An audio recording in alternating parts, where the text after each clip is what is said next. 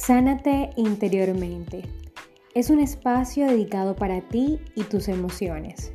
Reconocerás claves, enseñanzas, estrategias en distintas temáticas de la psicología llena de bienestar. Ahora te invito a escuchar esta reflexión, pero sobre todo te doy la bienvenida. 3. Hola, muy buenas tardes a todos, muy buenas noches, espero que estén muy bien. Hoy tenemos también un episodio especial para ustedes aquí en Sanate Interiormente. Tenemos a dos grandes invitados y espero sobre todo que, que sea un día pues muy maravilloso para cada uno. Así que quiero que se puedan presentar. Ok, buenas tardes o buenas noches en su caso. Mi nombre es Daniel Lima, eh, tengo 27 años de edad y pues nada, estoy muy feliz de compartir este nuevo, nuevo episodio contigo, amiga Michelle, desde acá de México. Ahora estamos acompañados con mi hermosa esposa. Sí, así es. Así que nos encantaría que ella también se presentara. Eh, yo me llamo Paulina Jabalera, tengo 31 años. Eh, pues aquí estamos en este episodio es mi primera vez, ténganme paciencia. Ay, qué bueno. Igual siempre es bueno tener una primicia, tener un inicio en todo, tener la práctica, así que esto va a ser algo muy bonito también para ti. Y muchísimas gracias. Y ¿Qué bueno, tal? ¿Tú cómo estás? Pues muy bien también, muy feliz de tenerlos aquí, sobre todo un episodio que teníamos como con tantas ganas de tener, de escucharlo, de saber un tanto acerca de esta de este tema, que no les he dicho el nombre para todos ustedes. El nombre es El matrimonio, una vocación de amor. Así que bueno, espero que ustedes puedan escucharlo con mucho detenimiento y que se den cuenta de todas estas cosas maravillosas que nos irán comentando. Así que bueno, espero que, que tengan este momento especial. Voy a empezar con esta primera pregunta que dice así. Dice, ¿cómo obtuvieron un discernimiento vocacional? ¿Será que desde pequeños pensaban en el matrimonio? Pues fíjate que Michelle, en mi caso, eh, toda mi niñez y parte de mi adolescencia, eh, por parte de mi familia no fui eh, criado en el sentido de que, mira, tienes que, ir creciendo, ir pensando pues, con la pareja ideal que vas a estar en un futuro, sino que a medida que fui creciendo, cumplí 17 años y empecé a entrar en el ámbito de la iglesia y a conocer pues las cuestiones, ¿no? De, la iglesia y entonces estando en, en, el movimiento en el que pertenecí en ese entonces, fui haciendo un discernimiento un poquito más específico para lo que quería de mi vida. Digo, pues porque quién se pone a pensar eh, en el matrimonio a los 14 años, a los 15, menos o sea, en esa edad tan crucial donde lo que buscas, pues es una identidad propia o, como se conoce ahorita, pues ir de fiesta, estar con tus amigos, o sea, no te importa muchas cosas a futuro, pues entonces cuando vas eh, teniendo una edad, digamos, mm, una edad donde ya puedes tomar un poco de decisiones más concretas, es donde empiezas a decidir. Y yo me acuerdo cuando empecé a pensar qué es lo que quería para mi vida.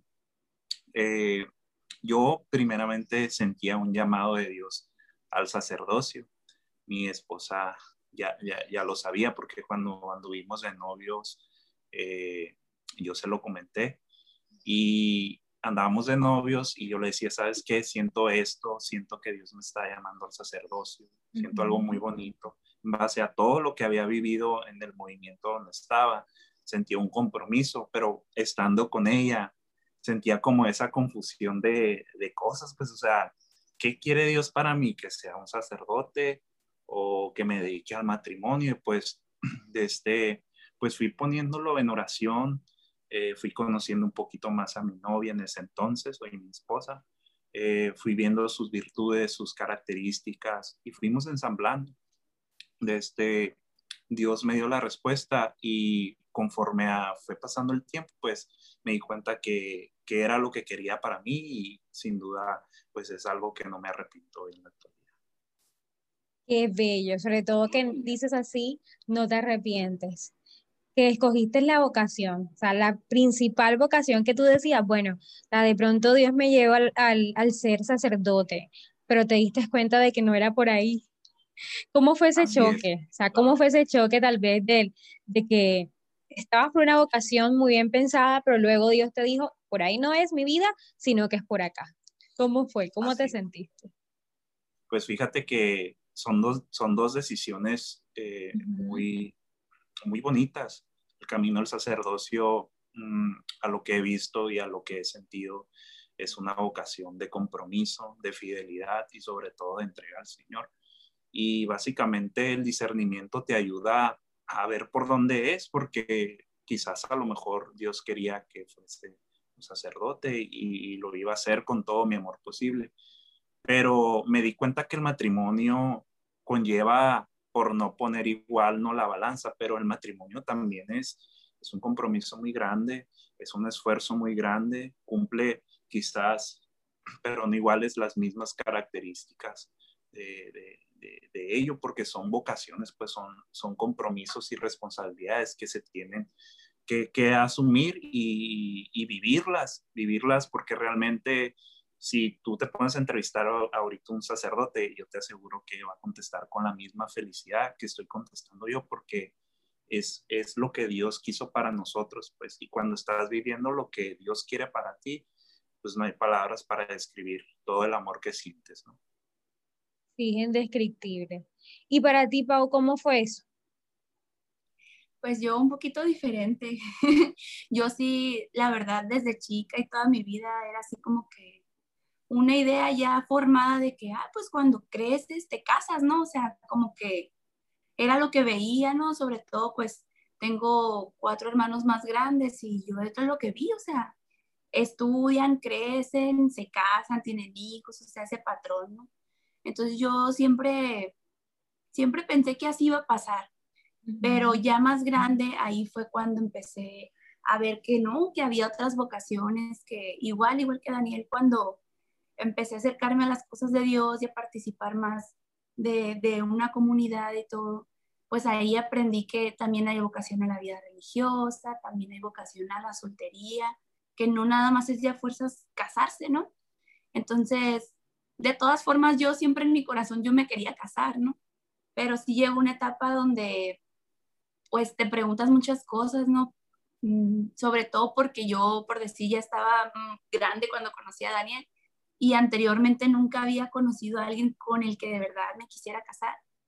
Y, y pues ya tenía cierta edad, ¿no? Y empiezan así como que a molestar de que, ay, te vas a quedar soltera, ay, este, ya no te vas a casar, ¿no? Y pues te empiezas a preguntar muchas cosas. Yo desde antes me preguntaba si Dios quería que yo fuera religiosa y nunca le cerré la puerta a esa posibilidad. Si me invitaban a un retiro de de religiosas para vocacional, pues yo iba, este, pero nunca sentí ese llamado pues a la vida religiosa. Em, igual a la soltería, pues no me sentía así como que, ay, yo quiero vivir yo sola y no, nunca pues, pero sí llegó un punto donde me pregunté, bueno, pues si no me voy a casar, ¿qué voy a hacer? Porque pues no llegaba este muchacho a mi vida, pues entonces Mm, ya no, sí llegó un momento de confusión, pero sobre todo porque no se daban las cosas como yo pensaba, pues, porque uno a veces trae un chip de a cierta edad, más o menos te casas y etcétera, y no estaba pasando así. Entonces, esa fue como que la confusión que yo tuve, pero Dios me mostró pues que tenía que tener más paciencia y que yo siempre estuve a la escucha de lo que Dios quería. Y en un momento que Dios quiso, pues Daniel llegó a mi vida y ahí se, se completó esa, esa vocación que yo sentía en mi corazón, la pudimos pues llevar a cabo. Sí, sobre todo porque creo que lo comentas como que no existió ninguna presión, todo surgió de la manera natural, porque tú dices como está el tabú de las personas que creen que tenemos que casarnos a tal edad y tenemos que tener hijos a tal edad y tenemos que hacer esto y tenemos que hacer lo otro, pero ¿qué tal si uno no quiere? Y si uno quiere vivir en soltería, o que si la persona quiere vivir, no sé, de laica consagrada, o si quiere convertirse religiosa. O sea, hay tantas alternativas y ustedes lo están comentando como que al principio vieron todas las demás vocaciones, pero Dios lo llevó a tener su vocación perfecta. Porque es la vocación perfecta para los dos. Si vemos en esta segunda pregunta, quiero comentarles, es como cuando hablamos acerca de la madurez, porque la verdad es que el matrimonio no es una decisión fácil, para, para nada. Y la pregunta hace parte de eso. ¿El matrimonio para ustedes es un acto de madurez o, o de qué puede ser?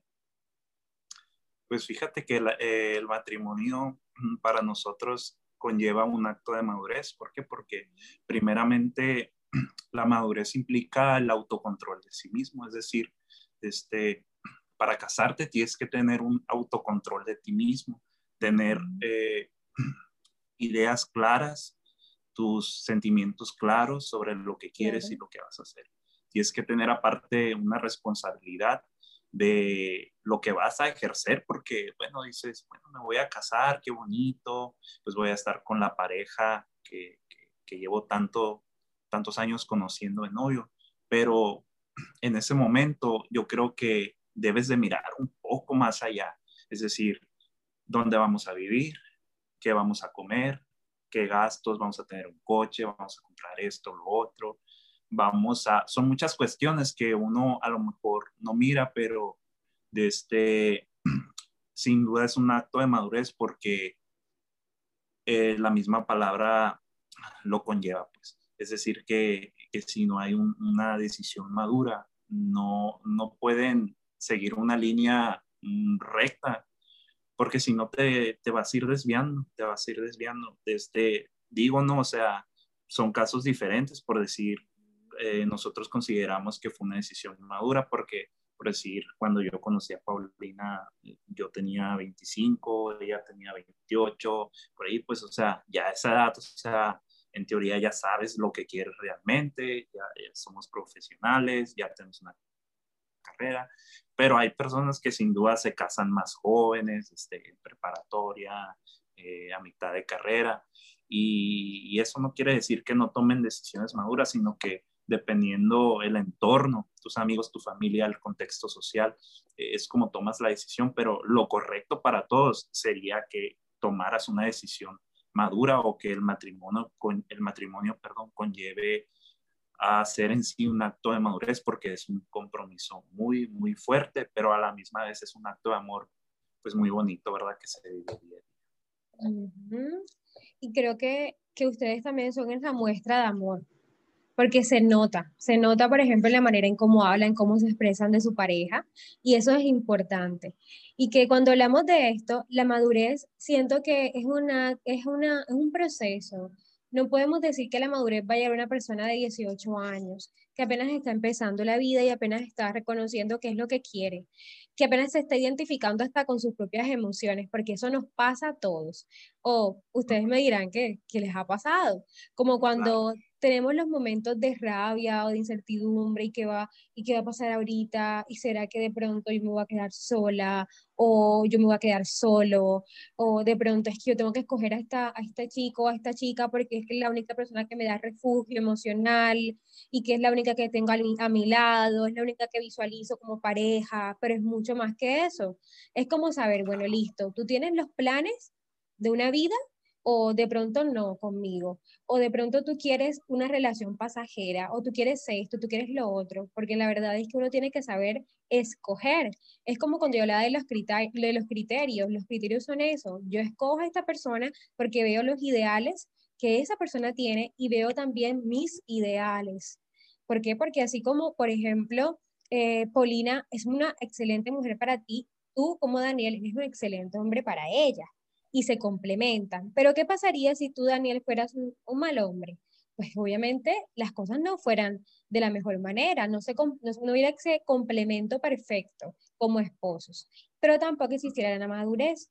Y en este caso existe esa madurez producto de esta relación como la cual llevan. Y creo que eso es lo importante. Entonces yo quisiera ahora como, como enfatizarme en otro de los temas que es importantico, importantísimo en esto, que y me gustaría escuchar a Paulina en esto. Y dice, ¿cuáles son esas tres primeras claves antes de casarte? Y Daniel nos va a comentar las tres primeras claves después de casarse. Eso, te animaron. Antes de casarse, mm, lo que, lo que a nosotros nos, pues lo que nosotros experimentamos en nuestro noviazgo y en nuestra preparación para nuestro matrimonio, pues yo pienso que la primera clave es que Dios esté en el centro. Desde el principio de nuestro noviazgo le pusimos todo en manos de Dios. Eh, literalmente desde el principio de, nos pusimos de novios y a los días vino Daniel a hablar con mi mamá y ese mismo día fuimos y, y en una oración entregamos todo a Dios ¿no? y pedimos la bendición del sacerdote. Eh, desde ese momento yo dije, gracias a Dios por este hombre, porque jamás en mi vida había pensado que, que eso, eso me fuera a pasar en un noviazgo, pues que desde el inicio consagráramos todo a Dios. Y es algo muy bonito que fue un fundamento para nosotros en, en las dificultades y en los momentos que, que tuvimos difíciles, pues Dios fue nuestro soporte, ¿no? Porque por más que haya mucho amor, siempre hay momentos difíciles, ¿no? Y necesitamos como que una roca firme. Y pues otra, otra de las cosas muy importantes fue que desde el principio hubo mucha sinceridad en qué que queríamos cada uno, o sea, nunca estuvimos jugando de que vamos a terminar y luego vamos a volver y no sé, yo veo muchas parejas como que juegan, como que no se demuestran el amor que se tienen, como que no quieren ser completamente sinceros y abiertos en decir, sí te quiero para toda la vida, no se avientan a decir, un día nos vamos a casar, aunque nos acabamos de poner de novios, o sea, yo quiero un día casarme contigo, o sea, y nosotros sí lo hacíamos, o sea, tener la sinceridad de decir, este noviazgo tiene un propósito, eh, no es un noviazgo nomás por pasar el rato, no es de un ratito, eh, tenemos un propósito y lo queremos cumplir. Yo sé que no con todas las parejas, pues el primer novio que tengas o, o este va a ser con el que te vas a casar, pero si desde el inicio no tienes ese propósito de llegar a ese objetivo, pues mucho menos lo vas a alcanzar, pues, ¿no? Entonces nosotros sí desde el principio fuimos muy sinceros en decir, a ver, este noviazgo va a tener un objetivo y el objetivo pues va a llegar un día, llegar al matrimonio sin prisa, sin, pero sin calma, no sé cómo se dice ese dicho, sin pausa, pero sin prisa. Eh, vamos a llegar un día a casarnos. Y, y el tener ese objetivo de la misma manera te ayuda en los momentos difíciles, en los momentos de dificultad, a decir, bueno, yo tengo un objetivo importante y a lo mejor una discusión o un desacuerdo, pues se vuelve menos importante al tener un objetivo más grande, ¿no? Que es el matrimonio. Entonces eso siento que nos ayudó mucho. Y pues el otro, pues es el cariño y el dedicarse tiempo, o sea, en un noviazgo y en la preparación al matrimonio ya haciendo los planes de cuándo va a ser la boda, de igual lo que decía Daniel, dónde vamos a vivir. Tiene que haber mucho cariño, mucha paciencia, eh, entendimiento del otro, no es nada más lo que yo quiero, es lo que él quiere, eh, ponerse de acuerdo, o sea, no es, no, no es jugar competencias de quién gana, quién pierde, sino llegar a un acuerdo siempre, ¿no? Y en base pues al amor, al cariño que, que hay. Yo creo que eso es, lo más, bueno, es lo que yo vi más importante, sí, de que en el noviazgo de nosotros y en la preparación. Eso quiere decir que como el mini resumen de lo que acabas de comentar, primero está el objetivo de caminar junto a Dios.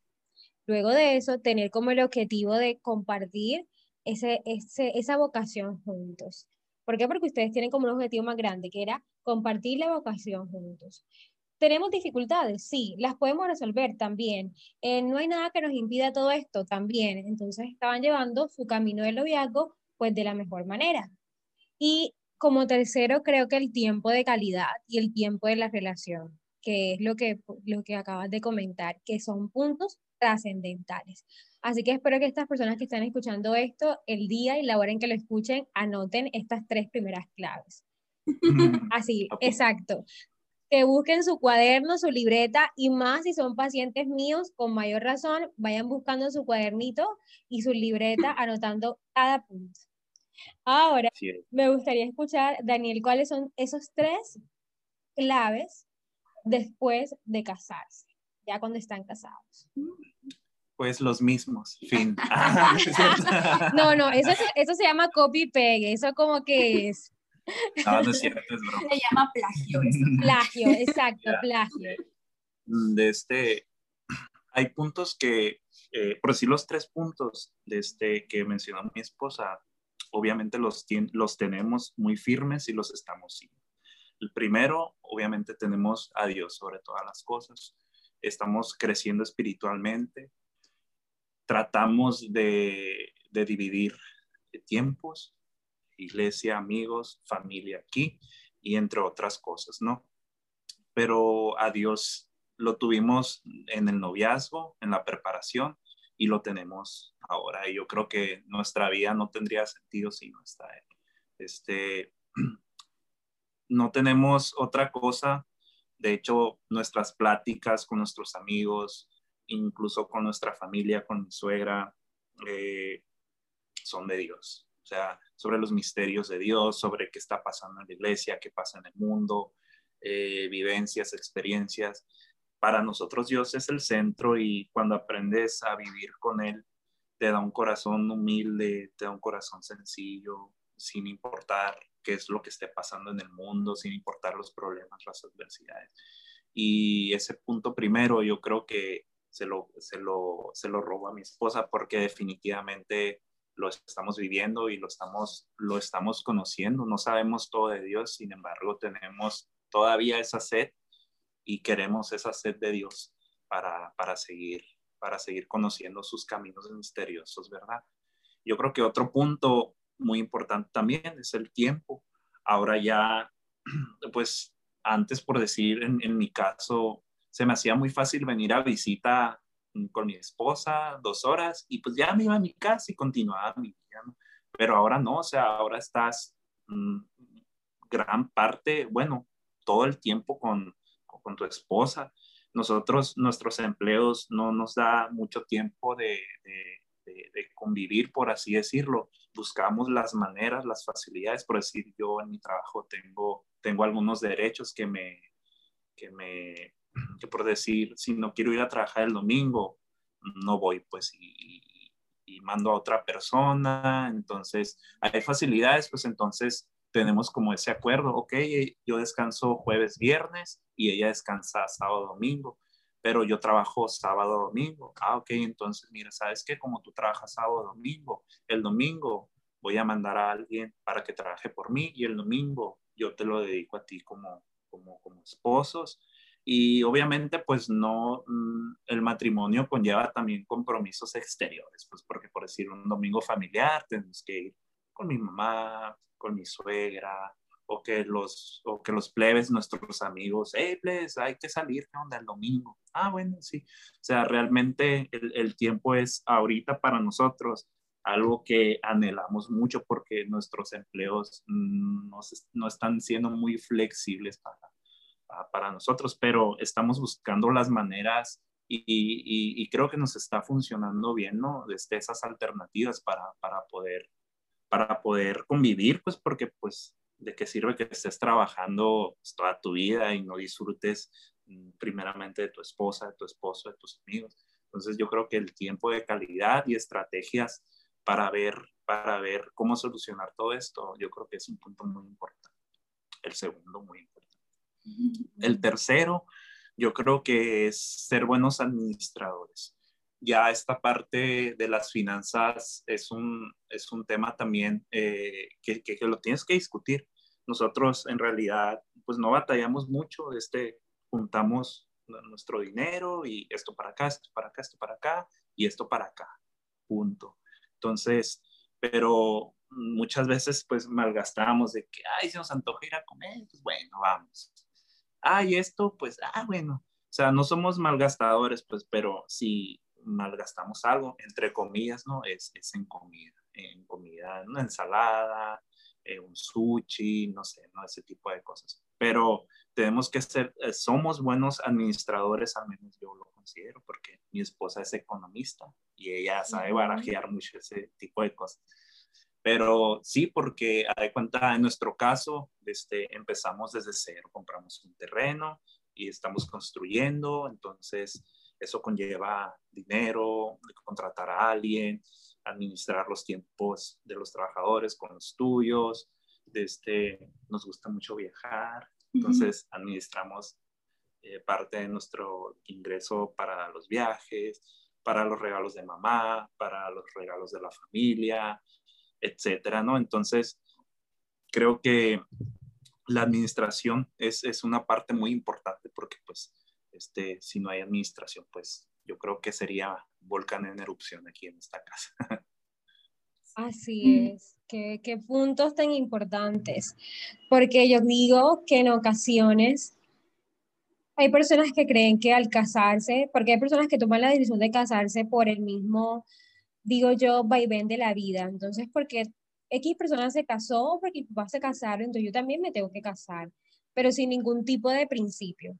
Y que cuando ya tú comentas estos tres últimos, criterios, claves, principios, como los quieran llamar, aquí están dando una gran idea acerca de lo que las demás personas pueden hacer. Y más cuando tienen este pensamiento de que, ¿y ahora qué? Cuando estamos casados, ¿qué podemos hacer?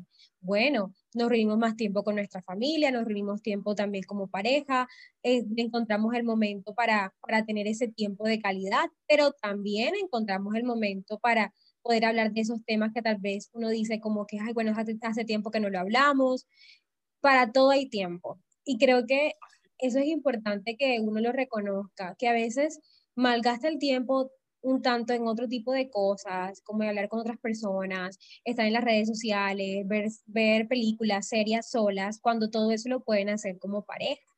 Y que eso lo toman en cuenta muy, muy pocas personas. Y que ahora podemos decir, todo esto hay que anotarlo, hay que tenerlo muy en cuenta como claves para que las, aquellas personas que están muy interesadas, sobre todo en este último tiempo, de casarse, puedan escucharlos y puedan decir, este es un gran ejemplo de vivir en vocación. Me encanta esto. Si seguimos aquí con esa siguiente pregunta, que es la número cuatro, dice, ¿qué consejos darían a un joven que dice querer encontrar a una pareja ideal? ¿Qué consejos darían? ¿Tú o yo? bueno, yo primero, porque tengo mucha, mucha gente conocida que... Bueno, claro que sí, este es el momento. Siento que es un tema más como de mujeres, no sé, ¿no? Yo nunca he escuchado a un muchacho que esté diciendo, estoy buscando a mi pareja ideal. Es más como que algo que he escuchado a las mujeres, ¿no? y como tengo muchas amigas, este, lo he escuchado mucho eh, y lo he visto mucho y se puede caer en muchos errores con ese pensamiento y también se puede caer en muchos errores descartando el, buscar a tu pareja ideal, ¿no? Una cosa es buscar la pareja ideal para ti, que eso a mí me parece muy bien, o sea, tú tienes que tener bien en tu mente qué tipo de persona quieres como compañero de tu vida, con qué principios, con qué valores, con qué forma de pensar. Eh, que concuerden con los tuyos, que tengan en común las cosas importantes, ¿no? Pero no puedes ir por la vida buscando una pareja perfecta, porque no hay ser humanos perfectos, ¿no? Entonces, no hay que caer en el error de aceptar al que sea porque es el que le llamaste la atención o porque ese te dijo, ay, qué bonita estás, ya, dile que sí porque no va a haber otro. No, pero tampoco puedes como ser muy, ay, este muchacho tiene todas las características que yo quería, pero yo quería que fuera güero y es moreno, o yo quería que fuera moreno y es güero. O sea, en las cosas que no son trascendentes, que no son importantes, que no son fundamentales, hay que tener la puerta abierta. Pues, o sea, yo conozco muchos matrimonios que son muy felices y que se aman mucho y que platicas y platicas con ella y te dice, yo toda la vida me llamaron la atención los güeros y me fui a casar con el muchacho más moreno que encontré. O toda la vida me llamaron la atención los más altos. A mí me gustaban los muchachos altos. Y me fui y me casé con un muchacho chaparrito. Entonces, ¿por qué pasa eso? Porque se fijaron en, en lo fundamental, en lo que está en el corazón, en lo que ellas vieron en esa persona que, que se enamoraron de sus principios, de sus valores, de su corazón. Obviamente también tiene que haber físicamente que te guste, ¿no? Pero me refiero a que no hay que ser tan fijados en que tiene que ser perfecto como tú lo habías imaginado al detalle, ¿no? Porque no vas a encontrar una persona que sea perfecta en todo, pero sí vas a encontrar una persona que a tus ojos, que para ti sea ideal, que sea lo que tú querías, que sea lo que tú soñabas. Eso sí, yo pienso que se debe de buscar, no, no rendirse en, el sentido de que a lo mejor conociste a alguien y te decepcionó, conociste a otra persona, te decepcionó, ya me voy a rendir lo que sea, lo que caiga bueno, no, no, seguir buscando a esa persona que, que sea acorde a tu corazón, pues. no, no, no como no darse por vencido, pues en buscar a esa persona ideal para ti, aunque no sea perfecta en todo. No sé si me Sí, así es. Y creo que en este mundo hay muchas personas así que dicen, es que tiene que ser de tal manera, pero se van a dar cuenta que es lo de menos. Es lo que uno menos se tiene que fijar. Debe fijarse en qué tan bello corazón tiene. ¿Por qué digo que tan bello corazón tiene? Como desde las acciones se demuestra el tipo de persona que es. Hay una clave que siempre me encanta decir que es como trata a su mamá, así también te va a tratar a ti. Porque si a la mamá la trata como una reina, todo el tiempo la llama, le pregunta cómo está, es un hijo muy al pendiente de su madre, pues así también va a ser como esposo. O si de pronto es un joven que todo el tiempo pasa en conflicto con su mamá, que no está al pendiente de ella, o es un adulto, porque también puede pasar en personas muy, muy mayores que se quieran casar. Por ejemplo, en Estados Unidos pasa mucho eso. Entonces, se quieren casar muy, muy mayores y se dan cuenta de que es un hombre que trata mal a su mamá. Estamos dándonos cuenta de que uno de los principios fundamentales no lo está cumpliendo. O también la relación con su familia en general siempre están en conflictos, en peleas, que no sabe resolver, que tiene un temperamento fuerte, porque también ocurre de que hay personas con un temperamento muy fuerte, hombres con temperamentos muy fuertes, que siempre están demostrando esa violencia por desplazamiento, que quieren siempre demostrar que son los fuertes, que son los, que son los machos o un pensamiento un tanto machista. Y creo que todo eso uno tiene que analizarlo antes de tomar la decisión de ser pareja, o sea, antes de ser novios para que cuando llegue el momento de plantearse el matrimonio no sea mucho más difícil, porque, porque siempre va a ser difícil un proceso de duelo y sobre todo un proceso de duelo de una relación de pareja. Creo que uno tiene que tomarlo en cuenta como análisis propio y decir, bueno, esta persona me parece, pero esta tal vez no. O de pronto encontrar esta, esta oportunidad para no creer que todo va a ser de descarte. Por eso uno tiene que escoger muy bien, ¿ya? Creo que eso es un principio fundamental. ¿Y qué comentarías tú, Daniel? ¿Qué pensarías con relación a ese chico ideal, esa idea? Pues mira, pues yo creo que desde muy chico no pensaba así como que, ay, mi pareja ideal, y que así, no, sino que yo creo que en los hombres sí cambia un poquito la mentalidad, así como decía mi esposa. Pero yo cuando ya llegué al punto de discernir qué es lo que quería para mi vida, si me quería casar, si quería pues ser sacerdote o ser otra cosa, pues yo creo que uno ya empieza a tomarse en serio eso de la pareja ideal. A lo mejor en ese momento no lo pensé como mi pareja ideal, pero digo, a la torre, o sea, en estos tiempos encontrar a una mujer o a un hombre con el simplemente hecho de que sea fiel, tenga amor, tenga paciencia, es muy difícil.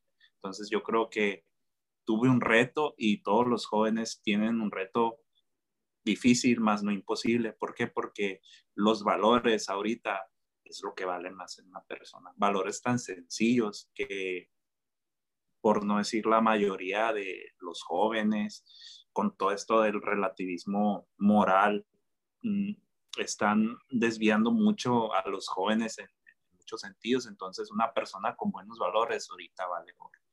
Entonces, cuando yo conocí a Paulina, pues empezó a cumplir los requisitos, o pues requisitos se oye muy así como que tienes que tenerlos, pero no, este, eh, fui entablando una amistad con ella, me fue gustando su forma de ser, su forma de pensar, aparte de que está muy bonita, por supuesto. Este, conocí sus valores, sus principios, sus ideas, sobre todo su corazón, ¿no? Y desde el principio supe que era una mujer noble, una mujer sencilla y me enamoró, o sea, completamente me enamoró. Y creo que...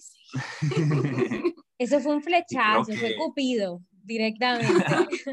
Así es, y creo que hasta el día de hoy es una decisión que dije, pues gracias Dios, o sea, pusiste a una mujer eh, plenamente para mí, cumpliste más de lo que yo había deseado en mi corazón, nunca lo había pensado, y hasta hoy la conozco y es la mujer más maravillosa, con muchos defectos, y me incluyo, soy un hombre con muchos defectos, sin embargo, ella es la mujer que me espera al final del día, eh, la persona que ha estado conmigo en el hospital, en mis triunfos, en mis derrotas. Y yo creo que eso no tiene palabras. Y pues nada, aquí estamos, felices, contentos, eh, echándole ganas. Y yo le digo a los jóvenes que están viendo este episodio, o quien lo esté viendo, que sean pacientes, que sean pacientes, que Dios responde tarde, temprano, mm, no lo sé, eso esa respuesta Dios la da a cada quien, pero Dios hasta el día de hoy es algo que, que, que, no podemos dejar de lado, ¿no? ¿Por qué? Porque si confías en Él, te va a dar la respuesta. Por decir, la respuesta se la dio a mi esposa a sus 29, cuando nos conocimos. 28. 28. O sea, 28 años, imagínate, como dice mi esposa, a esa edad, o sea, la gente, la presión social, oye, ¿por qué no te has casado? Oye, ¿por qué esto? Oye, ¿por qué lo otro? O sea, realmente, imagínense cómo se sintió mi esposa al, sentir todo eso, pues. Entonces, finalmente me conoció, este, se, Dios puso los medios, puso las cosas, las personas, y, no sé, o sea, es algo que no, muy, muy bonito, pues, porque no, no, no te lo imaginas, pues nunca pensamos nosotros, eh, o sea, obviamente teníamos el objetivo, pero ya vivirlo es algo irreal, pues, o sea, la torre, qué, curado, o sea, estamos construyendo nuestra historia, solo con vivirla, pues, ¿me explico? Mm, y pues nada, eso, paciencia y que, que si van a encontrar al hombre o a la mujer ideal, claro que sí, claro que sí existe, solamente dedíquense a, ver los valores de, esa persona, que sea respetuosa, cariñosa, fidelidad y sobre todo que los, que los quiera, que los apapache mucho. Sí, que les demuestre el amor en muchas maneras. Y que sobre todo quiero, quiero resaltar dos puntos. Uno, acerca de la idea de que si uno realmente quiere casarse, tiene que tener muy bien planteado el por qué casarse y por qué no otra vocación. ¿Por qué? Porque también si, si estamos reconociendo personas, por ejemplo, católicas o no católicas, creyentes o no creyentes, pregúntate, ¿por qué debes o por qué deberías casarte? ¿Porque las otras personas te lo dicen o porque tú realmente sientes ese llamado al casarte? Es importante que uno, que uno lo tenga muy, muy presente antes de, pues, irte a esa aventura, a esas subidas y bajadas, esos momentos difíciles y fáciles, todo eso va dándolo la vida y, sobre todo va dando la experiencia de, al estar casado. Pero antes de, debes preguntártelo, debes preguntártelo.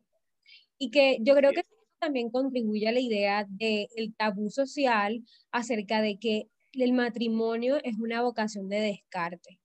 ¿Ustedes creen que debería borrarse ese tabú y tal vez cómo debería borrarse? ¿O cuáles serían como las primeras cosas a tener en cuenta para que ese tabú social deje de existir? bueno, yo primero leo tú. Eh, no, pues sí debe de quitarse ese tabú, ¿no? Definitivamente. Yo pienso que una vocación que se elige solamente porque sin motivo, pues porque todos lo hacen o porque es la que tienes al alcance más fácil. Si se elige una vocación de esa manera, pues no se va a ser feliz. Uno, a Dios, le, Dios nos da una vocación y hay que encontrarla. Solamente en esa vocación es donde vas a ser verdaderamente feliz. Entonces, imagínate que eras una persona o un hombre que estaba, Dios tenía para él la vocación al sacerdocio y por no buscar su vocación, por no desarrollarla, pues se casa o se queda soltero, se amarga, se hace infeliz, a lo mejor si se casa hace infeliz a su esposa porque esa vocación no era para él, no era eso lo que le iba a hacer feliz. Entonces, para mí siempre ha sido así esa idea de que si uno no sabe elegir su vocación, pues se está arruinando la vida, ¿no? Mm, la felicidad viene de, hacer la voluntad de Dios, entonces si, si Dios ya te dio una vocación y, y tú no la cumples, pues no vas a ser plenamente feliz. ¿Cómo quitar ese tabú? Pues ahí está más complicado. Yo pienso que hay que orientar mucho a los jóvenes, sobre todo, de, de abrirles un poquito la, la, mente y no nada más que estén, pues me tengo que casar porque mis papás se casaron, porque mis hermanos se casaron o porque todo el mundo se casa. No, o sea, darles, darles a entender que hay otras opciones, que las demás vocaciones también son muy hermosas y que dentro de su corazón puede haber un llamado a otra vocación. Y, ahí está para que lo descubran, es nada más el, dedicarle el tiempo a, a, escuchar a Dios y escuchar a ellos mismos qué es lo que los hace felices. Porque uno dentro de sí sabe qué es lo que realmente te hace feliz. Entonces, como decía ahorita Daniel, él sentía como un llamado, pero al final de cuentas, al sacerdocio, pero al final de cuentas decidió por el matrimonio, porque era algo que dentro de él tenía como que más, como que un llamado más fuerte, pues como que una atracción más fuerte hacia el matrimonio que hacia el sacerdocio. Entonces todos yo siento que tenemos una inclinación ya hacia una vocación, pero sí hay que abrir, abrir nuestro corazón y abrir nuestra mente a ver que hay más opciones, pues y esperar a ver qué es lo que Dios quiere para cada uno y qué es lo que también uno quiere muy dentro de sí, como decías ahorita, hay que preguntarse por qué. Si yo creo que me quiero casar, ¿por qué? ¿Por qué me quiero casar? Y preguntarse y cuestionarse. Y si no me quiero casar, ¿por qué no me quiero casar? A lo mejor tengo un trauma porque mis papás se divorciaron o porque... Y, y esos no son motivos fuertes por los cuales elegir una vocación. O sea, tienes que saber bien por qué elegiste lo que elegiste. Y así yo siento que, que vas a ser más feliz porque estás cumpliendo realmente tu vocación. Así es. Y pues, de este, siento que la presión social nos orilla o orilla a los jóvenes a, a descartar el matrimonio, porque te comentaba el, episodio pasado que cuando estuvimos platicando que eh, la sociedad te dice, no te cases, mejor viaja, este, no te cases, los hijos son mm, mucho compromiso, o no te cases por, ciertas cuestiones. Y realmente, pues, mm, uno se asusta, o sea, uno se asusta. dile eso a un joven de 15 años, de 16, pues o lo tiene en cuenta, pues así, ok, este, si es cierto, pues mejor hay que disfrutar la vida, viajar, conocer todo, y está bien, pues, pero este, el matrimonio no es algo malo, sino que al contrario, este, le comentábamos mi esposa y yo este, hace ya varios, varios meses. O sea, estamos casados ya, pero ¿qué sí? O sea, ¿qué Dios nos va a preparar? Nomás va a ser trabajar, conocerlos. Le digo a mi esposa, no, le digo, o sea, vamos a tener nuestros hijos y a torre, o sea, como que Dios te va dividiendo el matrimonio por etapas. O sea, una felicidad es que te cases, el amor, la comprensión, la vivencia que vas a tener ese momento es un salto de amor que lo vas a disfrutar mucho. Entonces, sigues caminando, sigues caminando, vienen los hijos. Es otra felicidad muy grande que vas a ir sintiendo y obviamente es una felicidad incomparable cuando tienes, cuando tienes un hijo, ¿no? Que es lo que he escuchado. Y bueno, ¿qué sigue? Bueno, pues van a ir creciendo, los, los vas a ir conociendo, los vas a ir formando, educando, conforme a la fe y, y, todo lo que tú quieras enseñarles a ellos. Bueno, ¿y qué sigue después? Ya que los educas, bueno, van a, van a crecer y ellos van a conocer a su primera novia. Entonces, yo me imagino a mi primer hijo, a mi primera hija con su primera novia. No sé, pues se me hace algo a o sea, qué, qué bonito, o sea, o sea, ese tipo de cosas, siento que Dios son como sorpresas que te pide para su boda, bailar con ellos en el vals, verlos en la iglesia, wow, o sea, yo creo que son sentimientos indescriptibles. Se casan y tienen hijos, pero esos hijos ahora van a ser nuestros nietos, entonces, ay, tenemos nietos, qué bonito, entonces siento que Dios tiene tantas sorpresas en el matrimonio que muchas veces eh, los jóvenes no ven más allá, pues. Y muchas veces por parte de nosotros como católicos evangelizadores no damos a, compartir testimonios así, pues.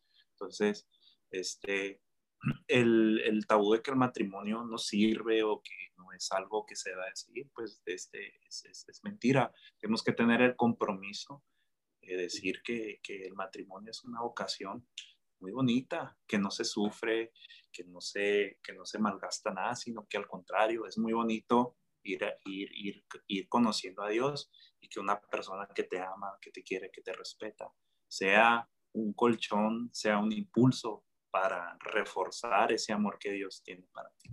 Y pues así. Ay, qué bueno. Sobre todo porque además de colchón, de impulso, son apoyo emocional para el otro. Ok, yo me caí hoy, me raspé, me golpeé duro, pero yo me levanto porque mi pareja me apoyó.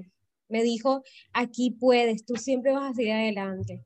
Esos son como esos pequeños detalles que suman y que te, se, se, dan la oportunidad de conocerse todo el tiempo, porque creo que una de las frases que ustedes estaban comentando ahorita era de que se están conociendo todavía y que van a durar toda la vida conociéndose. Reconocer es primero saber qué es lo que tal vez a mi, a mi esposo no le gusta o que sí le gusta. Y también reconoce los momentos en los cuales sí pueden compartir y en los cuales tal vez se sienten un poco más, no sé, rabiosos o preocupados por X situaciones, pero cada cosa a su lugar, a su momento y sobre todo se resuelve de la mejor manera, porque en realidad así debe ser una vocación de amor. Hay unos puntos que, que quiero resaltar porque creo que sacaron muchos y también como hay que demostrar desde el ejemplo todo, yo estuve aquí anotando esos puntos que me llamaron mucho la atención. Uno de esos es que, como lo decía Paulina, no somos perfectos. Y nunca lo vamos a hacer, nunca lo vamos a hacer, nunca. No podemos cambiar tampoco, por ejemplo, la manera de ser de mi esposo o de mi esposa. Si ya estoy en una vocación del matrimonio, ya ahora sumo la vocación del matrimonio. Porque así como, por ejemplo, pensábamos, qué chévere la, o bueno, como decimos acá, ustedes dirán, eh, qué chido, bueno, etcétera. bueno, pero nosotros, chévere. Padre. O qué padre, exacto. Qué eh, también. Ah, bueno. ¿No? bueno, es que cada parte, cada parte es súper diferente. Entonces, eh, nosotros como decimos acá, qué chévere es saber que cuando está en una relación, una relación es muy buena, es linda y se vive de la mejor manera, yo quiero decir que tengo que estar con la persona en los momentos buenos y en los momentos malos. Pero también tengo que reconocer de que ya yo que la elegí, que sé cómo es, no puedo buscar siempre lo, la, el lado negativo y criticarlo y juzgarlo y no estar al lado de él, porque para eso se escogió la vocación y hay que ser muy, pero muy conscientes en eso. También hay otro punto que me encantó, que también nos comentaban acerca de elegir muy bien y sobre todo hacer la voluntad de Dios. Me encantó esa, porque aquellas personas, por ejemplo, que son creyentes y que desde hace un tiempo me andan pues escuchando en estos episodios, quiero resaltarles eso, de que si se busca la voluntad de Dios, las cosas son un poco más sencillas. O en realidad son sencillas. Ustedes lo pueden hasta decir, porque si nosotros buscamos algo pasajero, algo ligero, pues nos vamos a sentir es siempre en una relación con dependencia u obsesiones, o con celos, o con resentimientos, o con rencores del pasado, y otro montón y montón de situaciones que siempre van a estar ahí, porque la verdad que el ser humano es eso, ¿ya? Otro punto que me encantó, que estaba comentando ahorita aquí Paulina, que es acerca de la idea de ¿qué te hace feliz? Esa gran pregunta, ¿qué te hace feliz? Porque si no te hace feliz, de pronto tu propia vida, significa de que debes de cambiar tú tu vida. Debes de reconocer eso. Y además de eso, hay que reconocer cuáles son los cambios que yo tengo que tener como una pareja, qué tipo de cosas me gustaría cambiar antes de tenerla. Entonces, si yo soy una persona de pronto muy pesimista o soy una persona egocéntrica o soy XX cosa, yo tengo que saber desde ahora y reconocerlo y decir, tengo que cambiar eso y no puedo pararlo. Y hay otra cosa muy importante, que es vivir esta experiencia de la vocación de la mejor manera y con sentido. Porque si no se vive con sentido, van los vaivenes de la vida y van como consumiendo todo lo que en realidad es y deben de vivirlo esa vocación así. Entonces creo que esos puntos son súper importantes y que creo que una cosa que también me quedó como claro ¿Dónde están los profesionales de la salud o los, los, profesionales en la parte humanística o humanidades acerca de la creación de charlas, de ponencias sobre esto, sobre todas y cada una de las vocaciones? Porque muy chévere que se dé esto de la experiencia de la educación sexual, pero antes de la educación sexual y antes de la planificación familiar, que es muy común en todas partes del mundo, porque no nos planteamos la experiencia de la vocación. Y creo que esa idea la anoté y la tengo muy, muy al pendiente. Y gracias, Paulina, por esta gran idea, porque la verdad es que eso no lo pensamos, a veces no lo tenemos tan en claro. Y que bueno, vamos a ver, Dios dirá qué se va a hacer con esta idea. Así que también aquellas personas que lo, que lo escuchen y que les guste en cualquier lugar del mundo, pues puedan saber que hay que trabajar en eso antes de una planificación familiar, antes de la idea de la educación sexual. Entonces, me encanta eso. Y que una de, última pregunta, que creo que es súper importante, es como cuando uno habla de la frase de el amor de esposos es. Para ustedes, ¿qué es el amor de esposos? Una frase o palabra. Pues lo estuve pensando desde que me, cuando me enviaste las preguntas, dije, ¿qué le Qué bueno. Me acordé de, y me acordé de un disco de un, de un artista que se llama Dani Martín, que es español, de, de aquel lado. Tiene un disco que se llama Montaña Rusa. Entonces me quedé, pues le voy a poner Montaña Rusa. ¿Por qué? Ahí te va la explicación. El amor de esposos es, yo diría, una montaña rusa, porque pues cuando vas a la montaña rusa, realmente pues vas para sentir esa adrenalina, esa emoción, pero fuera de sentir adrenalina y emoción, hay una parte pues donde vas a sentir miedo, que es cuando bajas ¿no? de la montaña rusa, pero sientes esa emoción eh, cuando va subiendo, cuando va subiendo, cuando va subiendo. Y creo que el, la relación o matrimonio este, es eso, va a haber altas, vas a subir, vas a subir, va a estar todo muy bonito, eh, se van a comprender, va a haber momentos de gloria, de felicidad, pero también va a haber momentos de bajada, eh, momentos muy fuertes, momentos que a lo mejor ya no están ni en nuestras manos resolverlo, problemas de salud, eh, cuestiones de problemas con los vecinos, problemas con a lo mejor con un familiar, en el trabajo, etcétera. Va a haber días oscuros. Entonces, yo creo que para mí la relación de esposos, un matrimonio, es una montaña rusa que al final, al final de cuentas hay cosas buenas y hay cosas malas, pero eh, a mi experiencia y a lo que he vivido son más cosas mucho más buenas y me consta y te lo firmo donde quieras que el matrimonio es algo muy bonito. Es más, hasta siento que, que como que estoy de novio, ¿sabes? Como sea, porque a diferencia de, de otros matrimonios, nos decían, no, pues es que de novios se conocen y conocen nomás lo bonito, pero ya que te cases, va a cambiar y no es así. Y no, o sea, yo a la misma Paulina que conocí de novia, es la misma persona, pues inclusive hasta mejor, porque ya empiezas a conocer un poco más sus cualidades, eh, qué le gusta, qué no le gusta. Entonces, eh, es eso, una montaña rusa, el matrimonio para mí. Mm. Ay, qué bueno, qué, qué bueno eso. Y que, Polita, ¿cómo lo vería? ¿Cómo vería eso? ¿Cómo vería esto del matrimonio? Con una frase o palabra. Pues igual lo estuve pensando mucho, fíjate. no sé. Para mí el amor de esposos es, pues es un regalo, o sea, es un regalo que, que yo he disfrutado mucho, o sea, no, no, no encuentro otra palabra.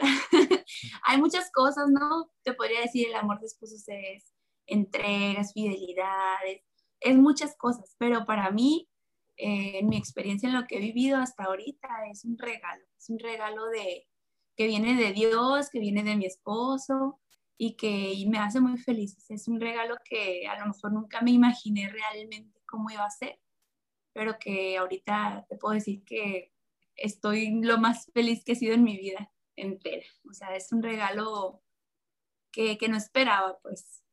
Eso yo creo. Ay, qué bueno que esas dos frases creo que no solamente anótenlas, sino que vívanlas, porque yo creo que así como ustedes lo están comentando, cada pareja tiene sus, tiene sus virtudes, sus cualidades, sus fortalezas. Y ustedes están dejando aquí en claro las suyas. Y qué bueno que puedan ser un ejemplo para aquellas personas que aún no se han casado y para las que están casadas también. ¿Por qué? Porque si de pronto se dieron cuenta de un conflicto que tenían con su pareja y escuchan este episodio y dicen, verdad, a nosotros nos falta esto o nos falta aquello y quisiéramos hacer esta cosa y no lo hemos hecho y cuándo nos vamos a proponer. Entonces es importante que también lo tomemos muy en cuenta. Y, chicos, muchísimas gracias por responder cada una de estas preguntas porque este episodio, muchísimas gracias en verdad, porque este episodio estaba súper planeado desde hace un tiempo y que llegó el momento justo, porque en realidad fue así, en el momento justo y necesario. Así que realmente gracias infinitas, gracias infinitas por estar aquí. Me gustaría que, que ustedes... A ver. Está fallando aquí algo. Sí, No, desde al contrario, este, muchas gracias en verdad de todo corazón. Te mandamos un fuerte abrazo y un saludo desde México hasta Colombia. Y si pudiésemos resumir esto, creo que el matrimonio es algo muy lindo y muy, muy divertido, la verdad que, que, hay que, hay que hay que tener en mente eso y pues nada, nosotros como matrimonios jóvenes y sin hijos, pues y aún con hijos, este nos estamos animando a querer salir, querer viajar, querer hacer un proyecto emprendedor, queremos hacer todo, la verdad. Lo único que nos falta es tiempo, o sea, matrimonio para nosotros no es una limitación absolutamente nada, ¿no? Y, este, pues nada, un saludo a todos y estamos muy felices de estar aquí contigo. Esperemos no sea la última vez. Y pues nada, Michelle, de parte de mi esposa y, de su servilleta, dicen por acá. Te mandamos un fuerte abrazo de todo corazón. Ay, muchísimas gracias, chicos. La verdad es que sí, creo que se dio el momento justo porque este mes es mi mes favorito, así que excelente de que estuvieran en este mes en el episodio. Así que muchísimas gracias. Igual a aquellas personas que están escuchando, el día y hora precisa no es casualidad, piénsenlo así, no es casualidad que están escuchando esto, de pronto, o es más que de pronto, es un llamado de Dios para que escuchen este episodio y para que lo practiquen, para que tomen nota, para que saquen ideas, para que se den cuenta de lo que realmente quieren para su vida. Y esa gran pregunta también de, ¿y ahora qué quiero ser? Porque creo que esa pregunta tenemos que hacernosla. Así que muchísimas gracias a todos los oyentes de Sanante, Sanante Interiormente. Así que espero que tengan un excelente día o noche o tarde. Que estén muy bien. Muchas gracias, Michelle. Muchos saludos desde acá, desde México.